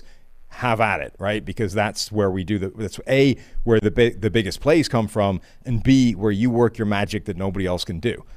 And how much do you say yes? On the other hand, the most efficient way of playing this game is the standard five step drop back, loose the ball as soon as you hit the top of your drop, and just play within rhythm. Um, obviously, you can't always do that, right? Some of these, some of your first uh, reads are going to be covered. You're going to have to go to two to three to four. Um, but this is the very difficult balance that some of these teams are fighting with right now. And Justin Fields, I think, is going to stress that even more. He's going to cause that balance to, f- to be even more difficult to find because right now, like he's skewing all the way to one end of this thing in terms of not wanting to play within rhythm. Now, when he does, he still looks really good. But how do you how do you get him to do that more? And is that going to be a problem? I- know on paper it seems like well because of the way Fields is playing, maybe just blitz blitz him like crazy. But there are other times like we saw at Ohio State too. It, it, that wasn't like a cure all for the defense against Fields. He can play within rhythm and get rid of the ball. So it's an interesting balance. I think Fields is going to challenge the defense, as I mentioned last week. Are Bears fans overreacting? They were booing Andy Dalton. Uh, I get they're excited. They want to see Justin Fields. I don't think whether Justin Fields plays week one or week five. I- I don't even think I don't think Bears fans. Why is everybody overreacting, saying you have to play Justin Fields? What if the Bears shouldn't even worry about this season? You want Justin Fields to be as good as possible years two through fifteen. That's it. That's the bottom line. This year doesn't matter if you're a Bears. It shouldn't matter if you're a Bears fan. mean- Sacrifice this year. It doesn't mean you don't want to win games. It just means all of your decisions are geared toward Justin Fields for the future. I've said before that look, I don't know when the plan to put Fields in is going to be, but if I was making that decision, I wouldn't want to start him week one against the Rams. Like he's holding onto the ball for four seconds a play. Aaron Donald will get pressure every single play. 100%. Every play. Like I, the the like survival curve in terms of how long you can block Aaron Donald is crossing over pretty significantly to a 3.7 second average time to throw. At which point, like Aaron, for, there there are ways you can take Aaron Donald out of the game. You know, teams have done it before, where Donald comes out with like one pressure and an average grade in the 50s because the ball was out of the quarterback's hands in like 2.2 seconds on average. You're going to the other end of the spectrum. You are saying Aaron Donald is going to be a factor on every single play, and we just hope that we're good enough to get by that anyway. I look, if for no other reason, I would keep Justin Fields on the sideline for that game and then think about putting him in there. I want to see Justin Fields too. Like I, I, I'm excited to watch him play football. I want to see all these rookies play football. But it's a lot like let's let's talk Mac Jones. It's a lot like the Trey Lance Mac Jones debate for the 49ers. If the 49ers had taken Mac Jones, I don't think it's as as egregious as the internet would have let you believe. And we're seeing that on the field. I think Mac looks pretty good so far. But that is just like a personal opinion preference thing. The just only- like the personal opinion or preference is I want to see Justin Fields. It doesn't necessarily mean it's the right thing for him. The only thing that would keep me from putting Fields out there is that play where he got buried in the face by an unblocked defender that either he didn't know was coming or that somebody blew the protection on. Like Yeah. in the building, there, we don't know if that running back should or should not have released free into the Right. into the pattern, right? If that running back was supposed to have responsibility for the free rusher that then earholed Justin Fields, it's not a problem. It's not Justin Fields' issue. He thought he had protection on the play and he didn't because somebody else screwed up. If, however, Justin Fields was responsible for that free rusher and should have either known it was coming or should have been aware that that was an issue and the ball needed to come out, that is something that might keep him on the sideline in terms of look, you need to be able to, uh, if whatever about holding on the ball for 3.7 seconds, you at least need to be able to protect yourself in terms of knowing what's coming pressure wise. And if he isn't right now, that is a bigger concern than anything else that we're talking about. in Um, the in the battles between Fields and Dalton, um, and Garoppolo and Trey Lance, a lot of content. I, I again, I'm trying not to overreact to what people are overreacting to because I, so I'm not reading a lot of that stuff. But Dalton's touchdown, kind of an under. He has he has a, the, the the the broadcast crew's like, man, they really need a good drive. They've looked terrible. Three, Dalton hucks one up, and uh, Rodney Adams picks like one off guy. the helmet Yeah. of the corner. Wasn't a great throw. Takes it 73 yards for a touchdown. So Dalton all of a sudden redeems himself. Throws a pick at the end of the half where the receiver stops the route. Wasn't really on Dalton. So the touchdown and the interception that Dalton threw were basically like neither one was his credit or blame, but their touchdowns and their interceptions. Trey Lance and Jimmy Garoppolo, I thought it was interesting. both missed the same throw over the middle of the field. High, receiver could barely get their hands on it. One became a pick for Garoppolo, one fell incomplete for Trey Lance. So small sample size, context pieces. So if you're overreacting to some of those plays, just understand the, the context there. And that's what we're here for at PFF, to give you the proper context on all that stuff. So Mac Jones. So Mac Jones looks uh, looks really good. The Eagles trotted their backups out there. Uh, they were absolutely crushed, demoralized by the Patriots. But Mac Jones, quick, getting rid of the ball, mostly accurate, a couple really nice downfield passes. Mac Jones looked good. Yeah, that he that game was one of the more frustrating sort of preseason games in terms of like the limitations of what you're dealing with here. At the very minimum, you would like it to be some kind of level playing field in terms of just quality of players, like starters versus starters, so that we can try and get something out of this. Um, even knowing that the scheme is going to be different and we're not going to be showing everything and all those kinds of things. But when you're facing like one side plays the starters for a like decent period and the other side plays the backups from snap one, now you're like, ah, like this whole game is just like worthless. I don't know what we can take out of any of this. But it is the second straight week where Mac Jones has been put out there, has run with the first team, um, particularly when it comes to the offensive line, has been given like difficult situations in terms of like, you know, run the hurry up offense for a drive, um, and has looked good and has flourished. Like, actually hasn't really put a foot wrong, I guess is the point.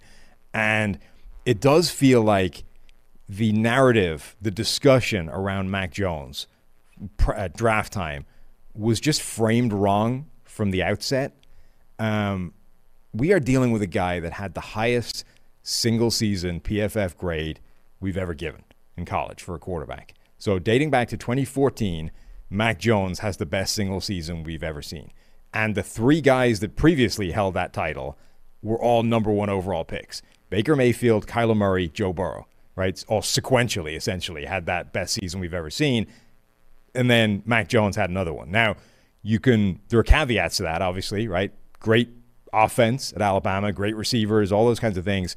But each one of those other guys had that as well, or different parts. Baker played in the Big 12, so like nobody's playing defense. Kyler Murray, same thing. Joe Burrow had Joe Brady and Ja'Marr Chase and Justin Jefferson and all those kinds of things. So every one of those guys got something boosting those numbers. But the point is, when you look at Mac Jones, the the conversation was always like, look at this. I mean, we joked about it. Look at Dad Bod Jones out here with his pot belly and his cigar versus like, you know, superhuman perfect prospects like uh, like um, Trevor Lawrence and then the super athletes of Justin Fields and Trey Lance. And it was just like Zach Wilson's arm and right. making jump throws like Aaron Rodgers. like at no point it just like by comparison we were joking about what the deficiencies in Mac Jones were whereas the starting point should have been this guy has the best single season we've ever seen now tell me why he shouldn't go in the same place that the other guys went Uh, just we're not overreacting. We're just describing what's happened so far. But the entire class is off. I, I don't even want to say they're off to a good start, but they're off. They've all showed at least all their positives. yeah Um, again, I think I think Trey Lance out of all of them has probably played the worst, just because he's put the ball in harm's way a ton. I'm not. I'm more. I'm. I'm less concerned about him trying to throw the ball through cornerbacks as I am him holding the ball too long in the pocket and taking the, the he, sacks. that he's the only guy who has manifested more negatives than I thought were in his game so far like my thing I was. I'm saying not surprised because he was. I think Trey Lance was always the riskiest Sure. one early in his career because he's got th- he had 320 dropbacks in his college career. I was saying he should start week one because I didn't see the negatives in his game that he's shown through two preseason games. Like I didn't see those in his college tape. Now maybe they were there and I didn't see them, or maybe they weren't there and he was just a product of the fact that he had 300 dropbacks in his career. But whatever it is, he's now shown negatives that I didn't think were there. He's the only guy that I've sort of changed my mind on a little bit in terms of okay, I wouldn't start him now. I would keep Jimmy Garoppolo in the starting lineup until something forces your hand. Um, but yeah, everybody else, I liked all five of these quarterbacks coming into the draft.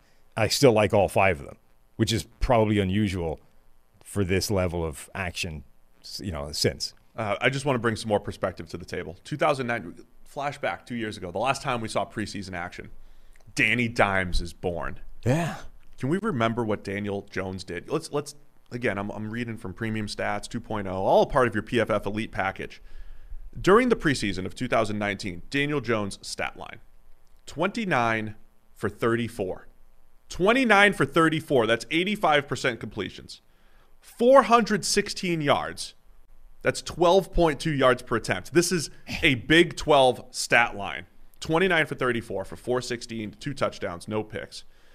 Uh, 137.3 NFL passer rating. His PFF grade, however, was just a 78 because he did have some a bad fumble in the pocket or as a runner. 83.5 passing grade, which was which was good. Um, the point there was everybody was overreacting for Danny Dimes. I mean, our, our Dan Orlovsky apologized for was- not thinking that Daniel Jones would be a good NFL quarterback. He apologized after like 12 dropbacks of preseason action. Was it preseason when the Giants' like official Twitter account was taking victory laps, or was that week one? Yes. No, no, it was, Preseason. it was preseason. Yeah. It was preseason. Um, so since that point, Daniel Jones had a I he had a good statistical rookie season where he didn't play as well. He had a bad statistical second year where he probably played better. Jury's still out on Daniel Jones. Jury's still out on all these rookie quarterbacks, but I think if you're looking at are you encouraged or not, uh, far more encouraged than discouraged when it comes to the rookies so right. far. By basically all of them. Um, is that all five? Did we work through all five? Yeah, Trevor Lawrence again. We didn't touch on. I just want to mention this. Trevor Lawrence threw a deep comeback in his as I rewatched the tape and everything, which was ridiculous. It he threw it before the break, and it was I don't know if it was far hash or not, but it was a laser beam. Threw it before the break and put it right on his receivers' numbers. Very. I, I'm sticking with the Andrew Lucky and little bit of volatility with with Lawrence. I think he's going to be better at the 10 plus yard stuff and and still working through the the underneath stuff. So week one, who should and who will start for all of the quarterback competitions that are still up in the air? Trevor Lawrence should start for the Jaguars. Yes. Zach Wilson should and will start for the Jets. I think those are locked in. Yeah. Even though Trevor Lawrence is in a quarterback battle, according to Urban Meyer. Yes. Uh, dead heat with him and Gardner Minshew. Uh-huh. Um, I would start Jimmy Garoppolo in San Francisco over Trey Lance. Yeah. I would start. I'm fine. I'm. I don't know what I would do with Andy Dalton and Justin Fields. I would start Andy Dalton week one, and I think Justin Fields would probably come in week two if I was doing it. yeah, I, I, I, think I, I, I with that. honestly, I think that's what they might do. Uh, who? So give the two non-rookie ones. Bridgewater or Lock. We already did Bridgewater. what about you. Cam? What about Cam versus Mac Jones? I would. I think Cam Newton will start. I would start Cam. I think I probably would start Cam, but that's now that's in the Fields Dalton realm of like you have a really like short window of playing badly before I'm making a change. I, I think the Patriots are just in a slightly different spot. Okay, so I think I think the Bears have to do everything possible to make Justin Fields as good as possible, and whatever that decision is is there. I think the Patriots have more of an opportunity to win this year. Yeah. more of an urgency to win this year. So it's to me, it's less about whatever is best for Mac Jones for them.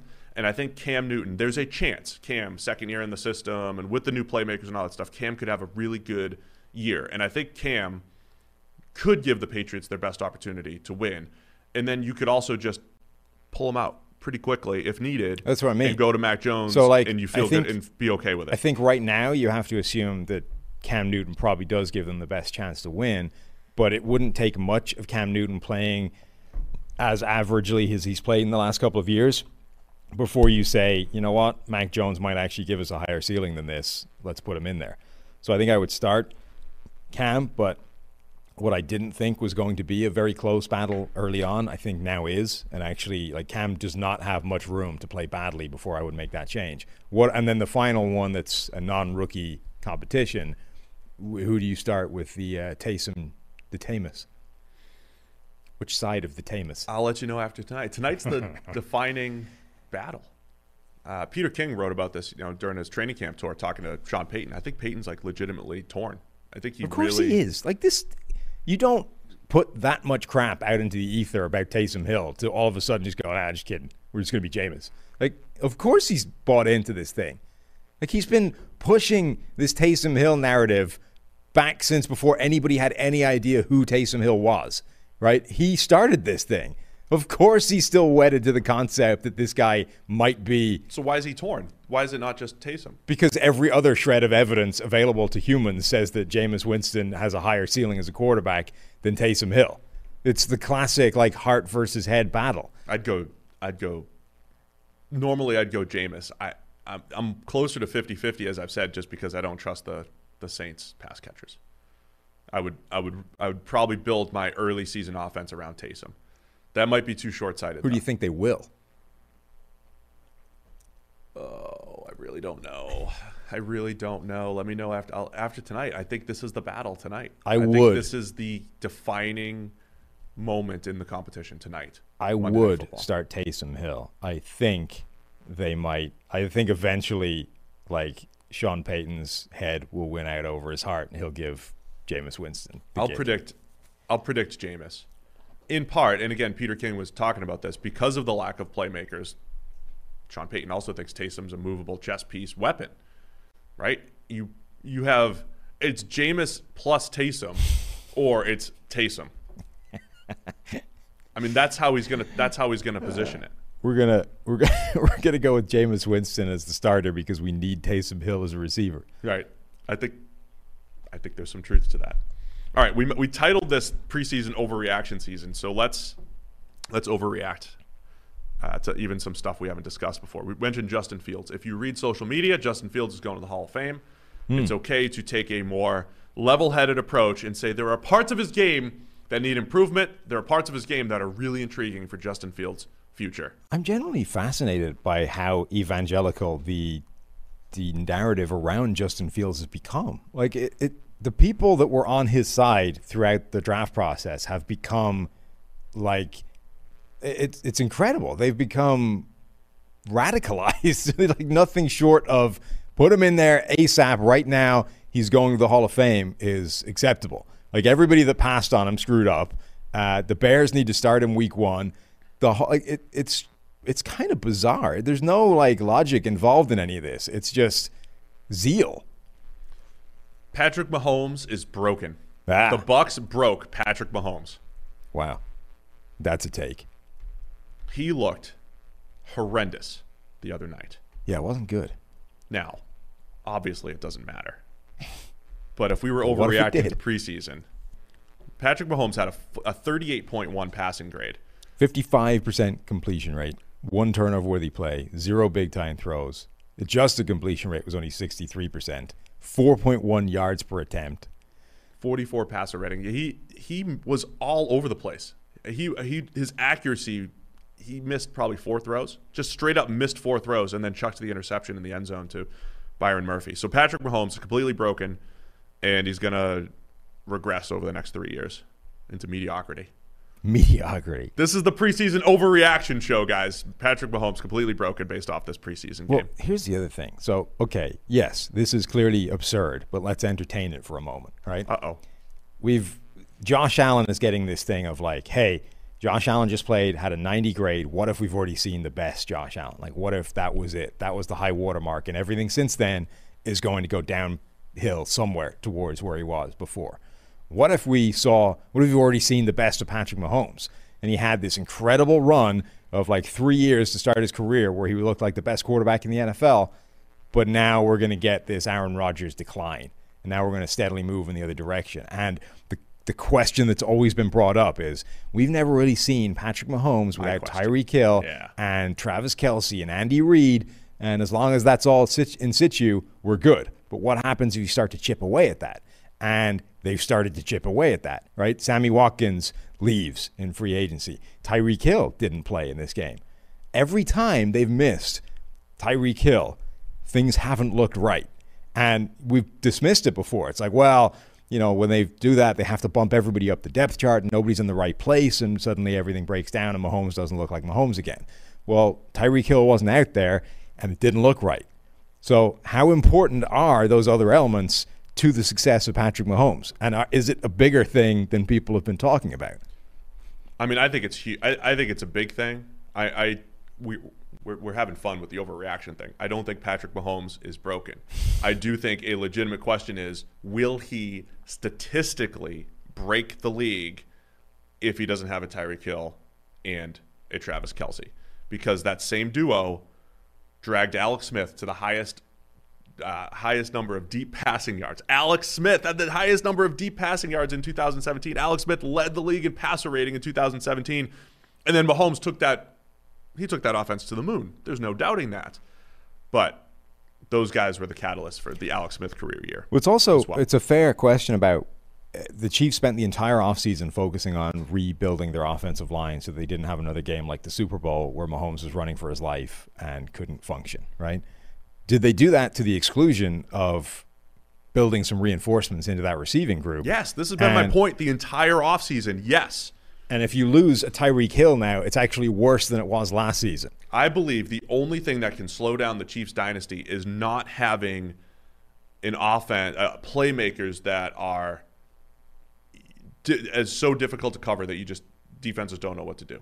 Just having or I'll put it this way. The best chance the Chiefs have of keeping the dynasty afloat is to just dominate offensively.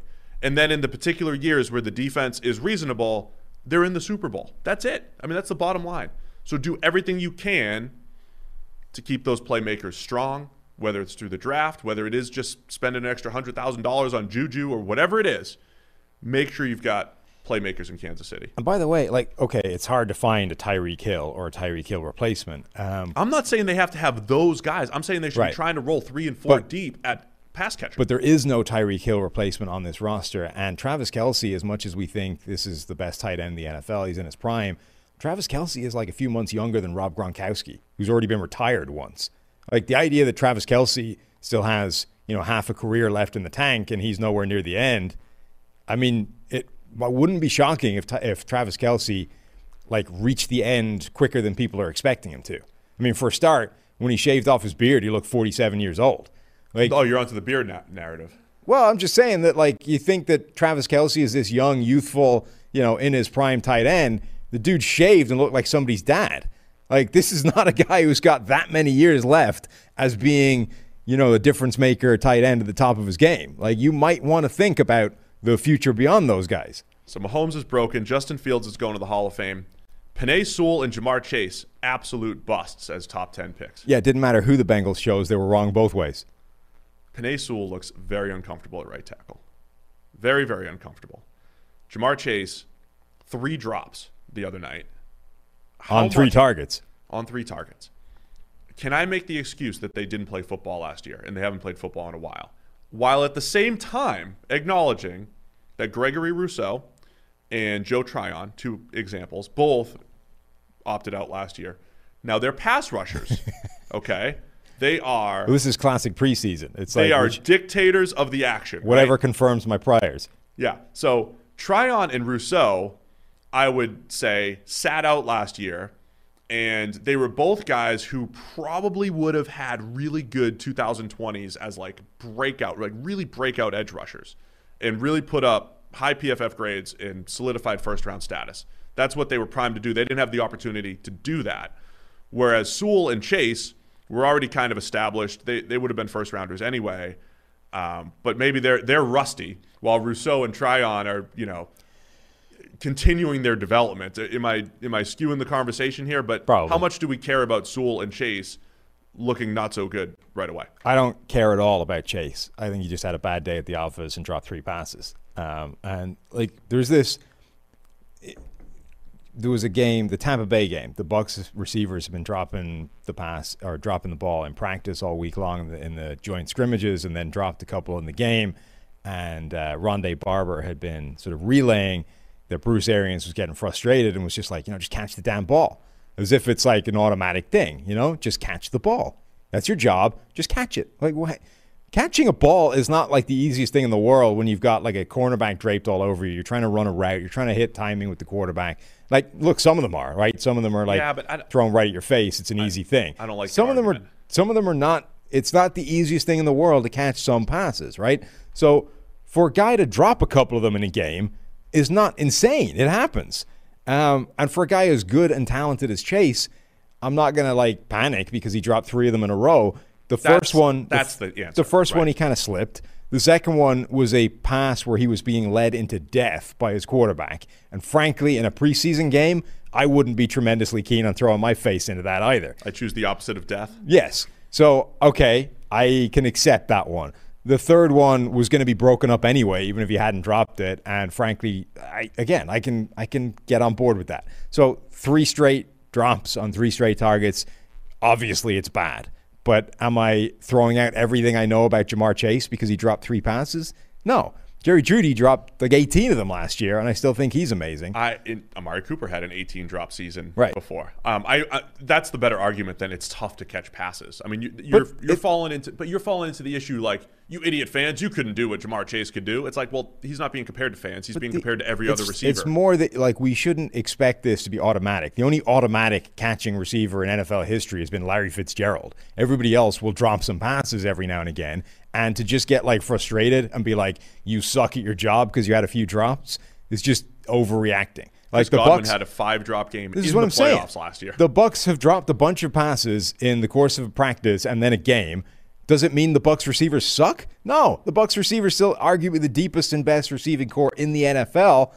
They will catch the ball again. here's uh, here's the bigger thing on that. I think the most the more difficult thing to do is not catch the percentage of passes that you're supposed to catch. The more difficult thing to do is how to, is getting open, right?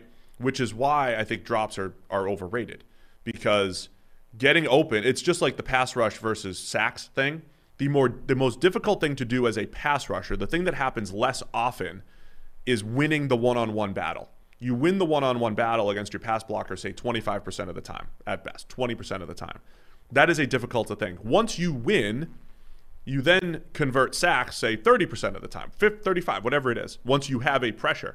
So the most difficult thing for a receiver is getting open.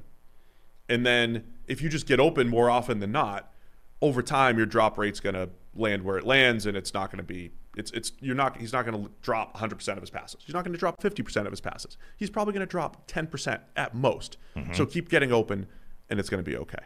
The Penei Sewell thing I think is interesting because you have a lot of smart offensive line folks on Twitter who are like, "What do you expect when you move a left tackle to right tackle?" And the only thing I'll say is we do see this all the time.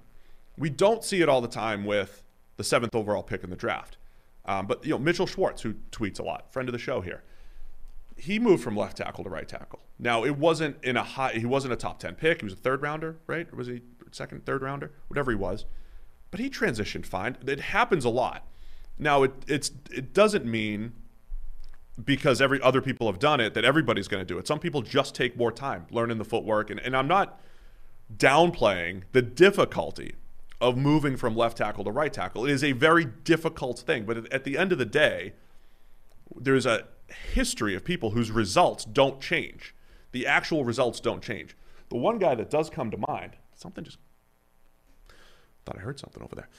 The one guy who comes to mind, Tyron Smith, mm-hmm. started really slow in his career, right? Didn't he play right tackle his first year Yeah. and then became stud left tackle? So, are you concerned at all by how awkward Penei Sewell looks at right tackle right now? There's also there were people that did not love him as a prospect. Like for all the talk of like, hey, look what this guy's been doing at 19 uh, years of age, um, and what a physical freak he is.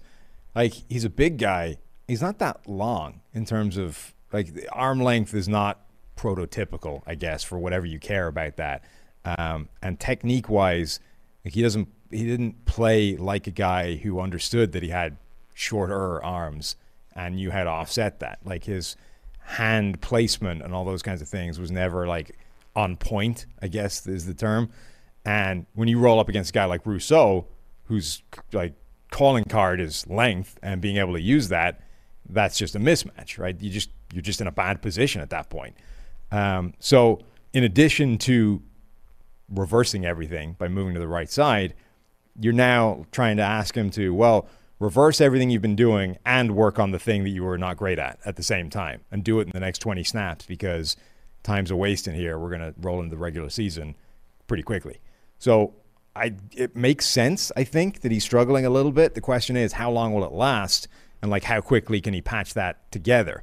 Um, because like the I, I also think that like as much as yeah some guys can switch from the left side to the right side or back again and there'll be like almost no hiccup whatsoever I suspect that's not a universal thing. And some guys are going to find that more difficult than others. Some guys are closer to being like naturally ambidextrous than other guys are. Some guys are Yeah. like the most one sided people in the world. And if they've been doing that for five years, it's going to take like a long time for them to untwist all that and work it back the other way. So I don't know. Maybe Sewell is one of those guys. But even if he isn't, like even if the the even if whatever the changing sides is impacting disappears tomorrow, the question is, well, then how long is it going to take him to work on just better use, independent use of your hands, and making sure that you offset the fact that some of these pass rushers are going to be longer than you are? How long is that part going to take? Yeah, so much of tackle is just it is technique, and, and Joe Thomas talks about this a lot. It's technique, and then you know our smart ones, Joe Thomas, Mitchell, these guys, they want to know what that guy's throwing at them. So you get, you just you have your set down over and over and over again, consistent, and then you have the game plan to be able to react to what's being thrown at you. But that first step is just having your pass sets, you know, in the same spot every single time, or adjusting it dep- depending on what you want. And Sewell's just not there yet, so maybe it will take just a ton of reps. You mentioned the arm length, only 21st percentile arm length, 33 and a quarter inch. And again, this doesn't mean you can't be good with shorter arm- arms. Remember, Joe Thomas is somewhere between 32 and 35 inch arms, depending on Somewhere who measures. Um, it doesn't mean you can't win with shorter arms, but clearly, just like Drew Brees is a short quarterback who had to adjust his game But for that, the- a tackle has to do the same thing because defensive linemen try to attack your weaknesses. One of the plays that he was got on was exactly the measurement that Joe Thomas was talking about when he said they should change how they measure arm length, right? Yeah. You know, the, the, the way they do it at the moment is like arms to your side, and then we run a tape measure essentially. What he was saying is you should have some kind of like board that goes in the middle of your chest, and how far out you can reach with two palms should be your, your length. And that's exactly like the, the mechanism that Sewell was beaten by, right? He had a guy with one hand in the center of his chest plate, and the problem is he couldn't, with his two hands either side of that, reach the dude. So he literally like just no hands on the block and getting driven backwards. Now, it it might not matter. right? the one arm is going to be longer than two in terms of how you how you work that. That's why that's a pass rush move. But the point that Thomas was making is that gives you a better idea of how long this guy actually is and how many of those guys can sort of get into you with that one with that long arm move. If you have an extra two or three inches on that reach with the the one guy with his hand in your chest plate, that's helpful. And Sewell doesn't. The other thing I'm saying too is he looked he was slow off the ball, and when if you're so focused on your footwork, how are you going to have independent hand usage? How are you going to use your hands in pass protection the way you need to be, or even worry about you're just worried about getting off the ball properly? So um, it doesn't look great early on here for Penei Sewell. I'm not worried though. I don't because we're not overreacting here, or are we? It's the overreaction show. Penei Sewell, Ja'Marr Chase, they're both busts. Uh, regrettable top ten picks. Patrick Mahomes broken. Mitchell Trubisky. I mean, Trubisky's a higher graded quarterback than Patrick Mahomes right now. So the Bears got it right. Yeah, back in back back Bottom originally. 2017, the Bears got it right. Okay. Trubisky. And they picked Trubisky over Mahomes and Watson. Look at them now. they got the right guy. Who's the, who's laughing now? Trubisky's the best quarterback in the NFL in Yeah, that draft. Turns out the right Bills now. are laughing because they they Bills are laughing. They stole stole Trubisky from the Bears. Anyway, we're having some fun. It's a preseason overreaction show. Uh, there are some truths in preseason, and I think a lot of them are found with our premium stats 2.0. We have every single play graded, every single stat, and uh, we've got a Monday night game here tonight as well. Oh, we've got our discount code. I've been I've been pushing the grades and the stats all day here. Hmm. now there's a What's- sale. there is a sale. We've got 30% off. What is this? Is this new time? Kickoff 30. We've got a kickoff sale. Oh, the link's not working that they sent me. Is this new users only, Sam? Can you find out for me? Anyway, 30% off. Kickoff 30. Kickoff 30. You get 30% off any PFF subscription right now. So all these grades and stats that we're talking about, they're all available over at PFF with our Kickoff 30 sale. 30% off. All right, man. That'll do it. We'll be back. So, big news this week. Mm-hmm. Bonus show on Wednesday. I don't think We're we gonna- call it a bonus show if we're going to be doing it every week. it's bonus for every week Yeah. from from here until forever. Um, so we're gonna go to three shows a week. So we're gonna have a Wednesday show, in addition to our Thursday show. We've got a very special. We're gonna try to go around the horn with some of our PFF analysts. So I think we'll have Ian, Ian Hartitz, Yep. Ian, uh, our, our guest on Wednesday, our fantasy expert over here at PFF. So we'll talk uh, skill position players, maybe a little bit of fantasy advice for all you guys that are getting ready for your drafts and getting ready for the season. So um, that'll be Wednesday, and we'll be back again on Thursday with more NFL discussion because we'll just sit here and talk about what's happening. Mm-hmm. It'll be great. So thanks to everybody for tuning in. We'll see you Wednesday for our new third show. Thanks, guys.